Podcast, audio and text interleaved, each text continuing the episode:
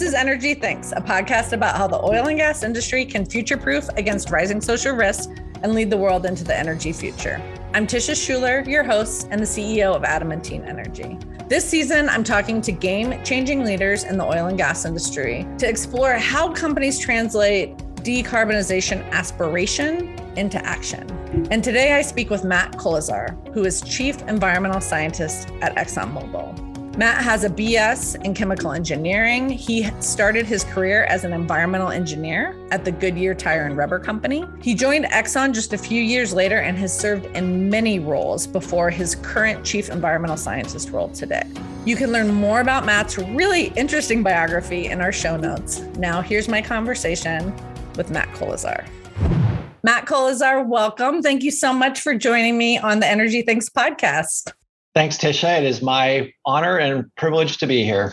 Well, it's, it's so nice to have this conversation um, af- after so many interesting conversations you and I have had at various collaborations over the years. And one of the things you and I have talked about is that there is a perception out in the world that Exxon doesn't take climate change seriously. But I know you and I know your commitment and your uh, expertise. Can you talk a little bit about your work in the climate space?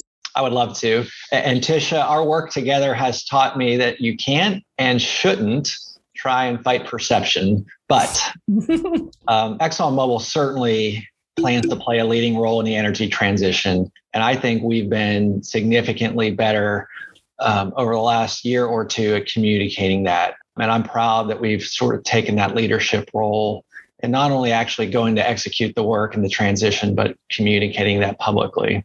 We've been vocal supporters of the Paris Agreement since inception. And I think uh, we've been around for 130 years, providing energy and other products the world needs. Um, and we continue to keep doing that. So let's not assume that our audience knows that Exxon has made some really notable climate commitments this year. Um, can you talk just at a very high level about what those are and why they're meaningful? I, I, think there's a few that are really important. Um, and I'll go back a year ago uh, with ExxonMobil's creation of the Low Carbon Solutions Organization, which was our very structured way to start to commercialize some of these low carbon technologies in this portfolio. Um, and that's important. Uh, and that really showed a signal that we meant to make this a business and part of our long term strategy. And, and right off the bat, with that announcement a year ago, we identified 20 new carbon capture uh, opportunities that we're trying to commercialize around the world. From a commitment standpoint that, that came on the heels of that, over the last year, we've come out with a net zero greenhouse gas commitment by 2050. And we've made some which is a long-term commitment.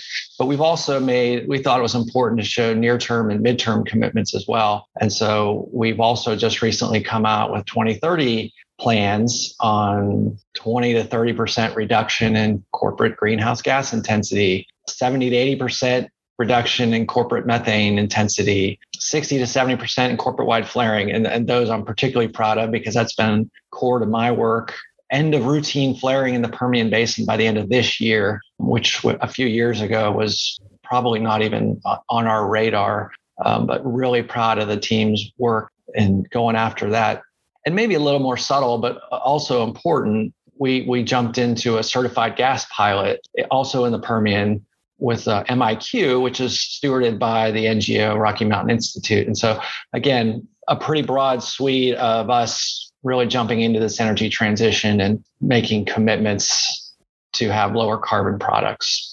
I love hearing all those details. And I, I do want to give you a compliment, which is that I was speaking confidentially to one of your international competitors, and they said Tisha, you really need to study Exxon's detailed commitments because they've gone the extra mile in how they articulate how they're going to operate operationalize these. And, and most people don't dig in to that level. But I thought that was really notable that those who are paying attention to the details are recognizing that that while Exxon came in later than some peer companies to these commitments, they came in in a really robust way. So I, I want to ask you a little bit about what does this look like within the company culture?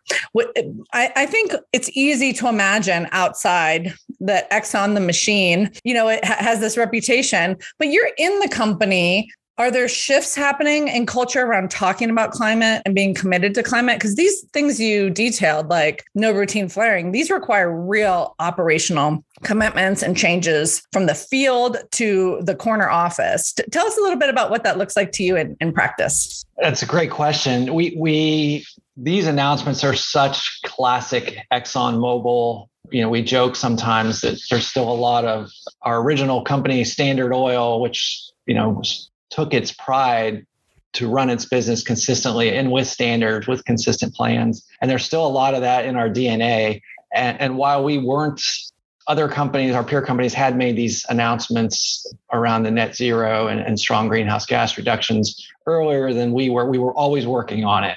And I think it was very important for us from a culture standpoint to have a strong sense of how that was going to look and exactly how we were going to do that. And so we've talked about uh, developing roadmaps for every single asset that we own globally. And I know we talk a lot, and people see us here in the US, particularly as mostly an upstream oil producer, but we're one of the last few integrated oil companies that has one of the world's largest chemical companies, a significant fuels and lubes organization with refineries and lubricant plants. And so to go across the scale of that organization globally and, and ask each asset to say, I need to know exactly how you're going to do that.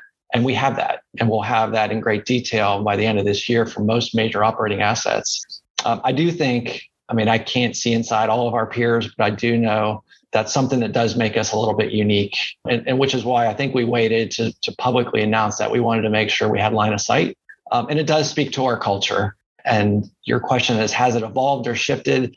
I don't know. I don't think so. I think it's always been our core to, to make sure we have certainty and we're, we're a company of engineers and scientists. And we want to see that in front of us. And, and we love the challenge. That's so heartening on multiple levels. I'm amazed that there's these detailed road roadmaps at the asset level because it speaks to something that we at Adamantine run into our work all the time, which is, as you know, Matt, I encourage our clients to make aspirational goals. And the engineers and scientists who run companies say, I will not do that without being able to do the math. And um, you're telling us, has really embraced the challenge of doing the math. That's my shorthand for these detailed roadmaps. But that's so encouraging. Do you have any other stories you'd like to share about things that are giving you confidence that Exxon is up to the challenge of meeting these targets? I think it really speaks to how what our company is and, and who we're made up of. And all these low carbon solutions and ideas that we've talked about publicly over the last 18 months. And while some of those products and solutions may look different to the outside world, whether it's carbon capture and sequestration or biofuels or hydrogen or nature based solutions, the underlying skills are what we're really good at the science, subsurface. I mean, we have a lot of experts on subsurface geologists and geoscientists. And so that transitioning from exploring for hydrocarbon to now also looking for opportunities for sequestration is a natural transition and people are engaged and really uh, motivated at same skill sets moving carbon dioxide to sequestration places is pipelines and pipeline integrity and rights of way we're very good at that hydrogen generation. We've been producing hydrogen for 100 years at our manufacturing facilities. We're very good at that. Biofuels again we have refineries all over the world that's a natural connection for us. So this isn't really a step out for us. We haven't gone out and hired all new skill sets or created massive new organizations. Our low carbon solution business was created to start to commercialize all that and create new businesses around existing skill sets quite honestly Oh, that's so interesting. You're really making the point better than I can, Matt, about why huge oil and gas companies are the key to accelerating the energy transition and the key to addressing climate because there's so much history, experience, know how, infrastructure. And when um, companies turn their attention to this work, the whole world benefits. So I so I love that. Thank you. I didn't expect that answer. I loved it. And while we're on innovation, let's talk about this satellite collaboration that you have. So, um, I, I, just to connect the uh, the Adamantine branding dots. Uh, my last podcast interview was with uh, Mark Brownstein of EDF. So he is very uh, he makes a very compelling case of why we must focus on reducing methane emissions. They also have a satellite situation. So, can you talk a little bit without without you don't need to comment on on um, EDF satellite, but I'm curious about your satellite collaboration. What are you doing? Why are you doing it? And how did you decide to engage in that way? I will say, and I know sort of unprompted, but I, I give great credit to Environmental Defense Fund and Mark's leadership. Uh, I mean, they've done unbelievable work, uh, and they have world class scientists, uh, particularly in the methane space. So I, I, give them a lot of credit on the work they've done, and, and the satellite work is really nothing short of genius, quite honestly, that they've been able to collectively pull that together and given given the vision that the world should look different and there's other tools available so with that said and we've been working on this space and again i'm we are blessed and, and my team is blessed to have deep expertise in all forms of methane detection including satellite and so we've been looking at that for years and have worked with Mark and his team on for over a decade on all the new science and technology capabilities. Our announcement in December was really just an add-on to all that work. We've announced work on ground based continuous sensors, aerial airplanes, and, and we know satellites are going to be somewhere in that solution set. And we've seen the advent of lower cost deployment, the detection capabilities have, have come a step change improvement. And so we really like the satellite as an important piece of the puzzle for a couple of reasons. One, it provides global coverage, which is important for ExxonMobil, but really important for the industry. And I think Mark would say the same. If you get the right constellation up and enough satellites, you, you start to have near real time monitoring. And again, if you do it right, it becomes a cost effective emissions monitoring program. And I do think that's a, a gap in the global industry right now given the unique nature of, of the upstream oil and gas and so widely dispersed geographically and in parts of the world where you may not have opportunities to do anything but satellites, I think it's a really important part of the solution set. And we're really excited to, to work with our partners in that. And, um, you know, what I, what I tell our team, and I'll, I'll tell anyone that asks, and says, you know, is this the company you're locked into? Maybe, and this might be the technology. But I, I remind ourselves to stay humble none of these technologies existed five years ago. None of them. And so to think that we're we've landed at the right spot today would be naive. And so I'm excited of what five years from now looks like. On the other hand, I shouldn't wait for that either. I have tools today to make a, a big step change difference. And that's why right, we're excited for, for the EDF MethaneSAT. We're excited for other technologies that have been announced, and we're certainly excited for our work. We will be right back to the Energy Thinks podcast. But are your company's ESG efforts falling behind the sector? Find out by downloading ESG in 2022, Adamantine's latest white paper, to find out which moves ESG leaders in oil and gas are making and what's now standard across the industry. Download ESG in 2022 today at energythinks.com. And now, back to the show.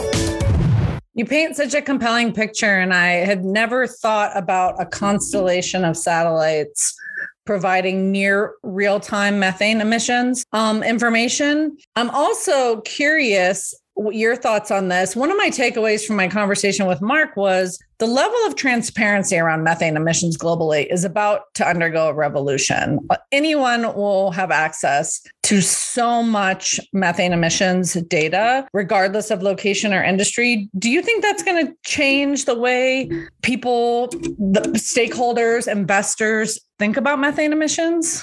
Certainly. And, and it's already starting to have an effect. There are a handful of satellites up there that don't have the resolution of, of what EDFs will have or what we've what we've talked about, but they're still out there finding some very large uh, methane releases that industry and the world should address. Um, and so ExxonMobil and myself, we agree there's there's a huge opportunity here to make a step change in methane what I do think, I think this is going to resolve itself pretty quickly. Um, again, I give a lot of credit to EDF and some of his peer organizations of raising the awareness and pushing the science and technologies to a point where it's commercially viable and deployable. But we know how to fix almost all these sources of methane emissions. Fixing them has not been the problem. Our work has shown, and, and, and it's borne out by the work the International Energy Agency has done. Methane mitigation is, is relatively inexpensive compared to other greenhouse gas mitigations that society has to take over the next you know 30 to 50 years. So it's really about making sure the world knows where those methane emissions are. And that's going to happen very quickly. And I think the mitigation is going to fall right behind it. Mm, that's really interesting. And I, I love the comment you made earlier about keeping our humility because our our resources are evolving. Innovation is happening so fast. So th- that that brings me to a question for you. You are the chief environmental scientist at exxon which i translate as chief geek in charge, which is a compliment coming from me. But what what does it actually mean? What does it mean to you? What is what is that what is that role? I mean, it's a fantastic role, right? It's a it's the job of a lifetime, honestly. And my primary role, chief geek, I like that. Um, we are blessed. ExxonMobil is blessed with some extremely talented scientists and engineers with deep expertise in really all areas of technology and sustainability and, and our, our product solutions. So my primary role is to help coordinate that and lead a global strategy, not only across all those sustainability focus areas, but across the diverse corporation that ExxonMobil is from our upstream and unconventional shale to our deep water developments to our chemical companies and our refineries you know there's a lot to keep track of in that and there's a lot of similarities across the business and across the sustainability focus area. So a lot of my role is to help coordinate that and craft it into corporate strategies and inform our senior leaders on you know what steps we should take next. Well I will say, just having known you and having some exposure to your expertise, that I think Exxon is lucky to have such a an engaging, intelligent, authentic person in the role. So, but I'll move on from that awkward compliment to my next question, which is so as chief environmental scientist, you're building a team and you work across the organization. One recurring theme across our audience is trouble with retention and recruiting. And I'm curious, what are you thinking about? What kind of culture do you have to create to attract and retain diverse talent and create an inclusive culture? What are the things you're thinking about? My experience has been our, our, the value system for our younger workforce at the high, at the highest level is still the same and really hasn't evolved that much. People still want to do rewarding work, fairly compensated, uh, be respected. What I think has shifted and pretty notably here over the last two to three years is what rewarding means to them. Hmm. And almost universally, and in my role, I do get to do a lot of mentoring for young folks. People want to know not traditionally of how do I my you know i'm not getting promoted fast enough or role advancement or I, I need more responsibilities which for the traditional ones is now it's universally i want to be part of the solution I mm-hmm. want to be part of the energy transition. How do I do that? How do I get into the sustainability organization? How do I get your job? How do I get into low carbon solutions? And that's a shift. And that's really encouraging and so, you know, part of our my role is to say there's a couple answers is you're already doing it. If you're working in a refinery, your future is going to have a lot of biofuel implications, right? We just committed that we have 200,000 barrels a day of, of biofuel capability by 2030. That's right around the corner. And so people at our manufacturing sites that may not see line of sight and say, I don't see how this fits into the energy transition. I'm at a facility that makes gasoline and diesel and say, well, going forward, those refineries are likely going to be pretty active in biofuels, and that's going to take some some of your core expertise as a chemical engineer, mechanical engineer, to help us transition that facility, or for hydrogen, or for carbon capture, which is classic uh, process engineering. Uh, and so there's a lot of talks of helping people see that even if they're in the current role they're in, they're part of the solution and they're part of the energy transition. And I think the company's actually done a very good job of spelling that out. We've done it for you know an external audience, but I think it's really resonated with our internal audience as well to say, oh wow, Exxon is going to be part of the solution, right? We've shown really, regardless of how the world and the pace of the world changes, we're ready. We've got a low carbon solution business that can commercialize when the policy is there, when the, the incentives are there, um, when the technology is there, we're ready to go. We've got the capabilities, we've got the scale. Unlike any other company, we've got and really talented workforce. Oh, it's so exciting. I'm imagining how I'm going to weave this into my millennial work because I as as you and our audience knows, I'm obsessed with keeping the oil and gas millennial and Gen Z workforce engaged in working with us as we lead the energy transition. So, thank you for that. Uh, thank you for that making that case. And let's just build off that a little bit because um, Exxon has committed to spending 15 billion dollars on greenhouse gas emissions reductions projects. I mean, I just don't think you see that kind of scale in, in many places. Can you talk a little bit about how that is relevant? What that could accomplish? Yeah, and that's just over the next five years. So, and, and we've put that into three broad categories of carbon capture, hydrogen production, and, and biofuel production partnerships. And I, I could go into you know some of the details of that. I, will just say we've always been we're one of the largest carbon capture companies in the world today and have been, um, and so we're just building off some of that experience and expertise. I, I really see our scale really playing out here. We announced this initiative in Houston last year about the Houston Hub.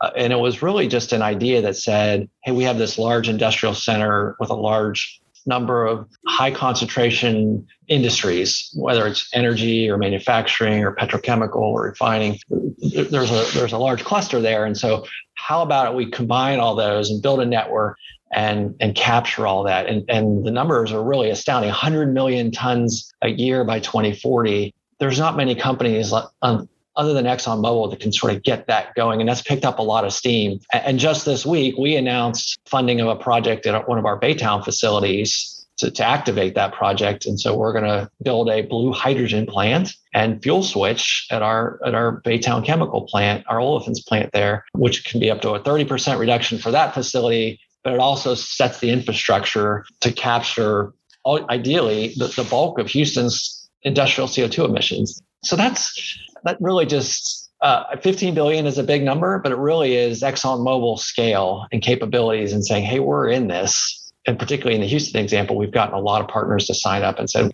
we can do it too. We'll do it. We'll do it with you. And that's the scale and that's the, the buy-in that society is going to have to have to solve this very complicated problem. Well, it speaks on a number of levels to the kind of influence a company like Exxon can have. There's the dollars, there's the infrastructure, but I what I hadn't quite thought about till you gave that example is being a cornerstone for partnerships, via being the the center of gravity that can activate other partnerships and other participants. Because one thing I do see a lot in my work is that having an idea and having money is only part of the engagement and solutions. You actually do need an an organizing force and a center of gravity. So that's a really interesting component I hadn't considered before. So going from vision, visionary, just down to, to something that's um, close to home for you, Exxon announced at the end of last year that you were ahead of schedule, meaning your 2025 emissions reduction plans. Can you talk about what that works uh, or how, how that worked and if you have any lessons learned that our audience might help to activate and accelerate their own emissions reductions? Well i think i'll and we talked about this earlier about sort of the unique nature of exxonmobil and we were very clear that those announcements weren't targets, they weren't ambitions. We had a plan. And so what was new for us is, hey, we have a plan. We, we're going to go public with that, right? We, we know the world wants to know that we're working on it. So we, we made a decision to put those targets in the public domain, or not the targets, the plans. And so we knew we were going to achieve those and we had been working on them for years. So that wasn't the announcement wasn't some new, hey, we have some idea. It's something we've been working on. We had clear line of sight to. And the organization over delivered, quite honestly. I, I will say, just sort of a, an observation look reflecting on that is when we did put those out in the public, that was sort of a galvanizing and, and, and really motivated the team and inspired them to say, let's go. We know how to do this. And again, they, they over delivered and met the, those plans four years earlier than we thought they would. So you've uh, just tied together a couple of threads that you've brought up, and and Matt, you are I I know you're too humble to make recommendations to other people, so I'll, I'll just draw some takeaways from this, which is when you take those private plans and you make them public, the operational forces, whether they be um, at the um, management level or at the field level, can become um, motivated to execute and to accelerate. And you'd said something earlier about how people were really rising to the challenge and excited about the challenge. So there's just an interesting component here around transparency and the way that transparency can actually enhance our work as companies that I hadn't thought of. So I think I think that's pretty pretty interesting. Let, let me um, take you to our last uh, two questions here. I think it's come through very clearly how important this work is to you personally. Can you talk about your values as a leader and what keeps you showing up and doing this work every day in the face of what I imagine is sort of constant critiques? um, what are those values? I mean, you said it, Tisha. I take this very personally. This is, I, you know, I went into this work. I chose this work. This wasn't just some random evolution of, oh, hey, Matt, Matt ended up in uh, in a sustainability role for an energy company. This is was uh, sort of my dream role from as long as I can remember. I'm passionate for the outdoors. I've been a runner my entire life. I've always had a keen interest in helping solve these tough problems. and, and you know, maybe this isn't a positive trait or not. I'm very competitive, and, and and winning to me in this role is helping ExxonMobil lead in this energy transition. And I really get motivated coming in every day because I know we're doing that. And I think the world's starting to see us doing that finally. You know, we haven't really shifted, like I was saying earlier, on the things we're working on. We're just being a little more transparent about some of that and open to the public. Uh, and that does put a bounce in my step every morning when I come in here because I know um, we're going to make a difference. And, and, you know, I get, uh, you know, to your previous question on meeting our goals four years in advance, we, we've done some really tremendous work on flaring, particularly in US onshore. And so you see that this works. You see you're having a, a, an impact and, and helping society meet their goals on, on the energy transition. Mm, I love that. So I love to end on a on an optimistic note. Matt, what what are you looking forward to? I look forward to watching the world transition. This this is a once in a generation right change that we're going to see it's not the first it probably won't be the last but as the world moves to another form of energy it's a societal change. And so to see those incremental changes and it's slow and some of it's a long game. You know i could get into the weeds and say you know when i start seeing atmospheric methane concentrations starting to flatten and drop or carbon dioxide in the atmosphere start to, to flatten and drop as an engineer like the nerd in me is like that's what i want to see. But you, you see it every day. I see our teams engaged out in the, the field and and developing these and executing these roadmaps for greenhouse gas reductions. So it's just really exciting to come in almost every day and see progress on that front. Matt, this has been such a fun and uh, empowering conversation. Thanks so much for joining me on the Energy Thinks podcast. My pleasure, Tisha. That's our episode for today. Thanks to Matt Kolesar for taking the time to share his insights with us. And what I find most game changing and inspirational is the sincerity that I'm sure comes through to you, our audience, and how committed Matt is to this work of reducing emissions and accelerating addressing climate change in his role at Exxon. I'd like to know what you found compelling. So please uh, take a moment and rate the Energy Thinks podcast. And you are, can also check out our work at adamantine at energythinks.com. I want to thank Adán Rubio, Lindsey Slaughter, and Michael Tanner for all the work they do to make the Energy Thinks podcast possible. Until next time, I'm Tisha Schuller, wishing you and yours happiness, prosperity, and good health.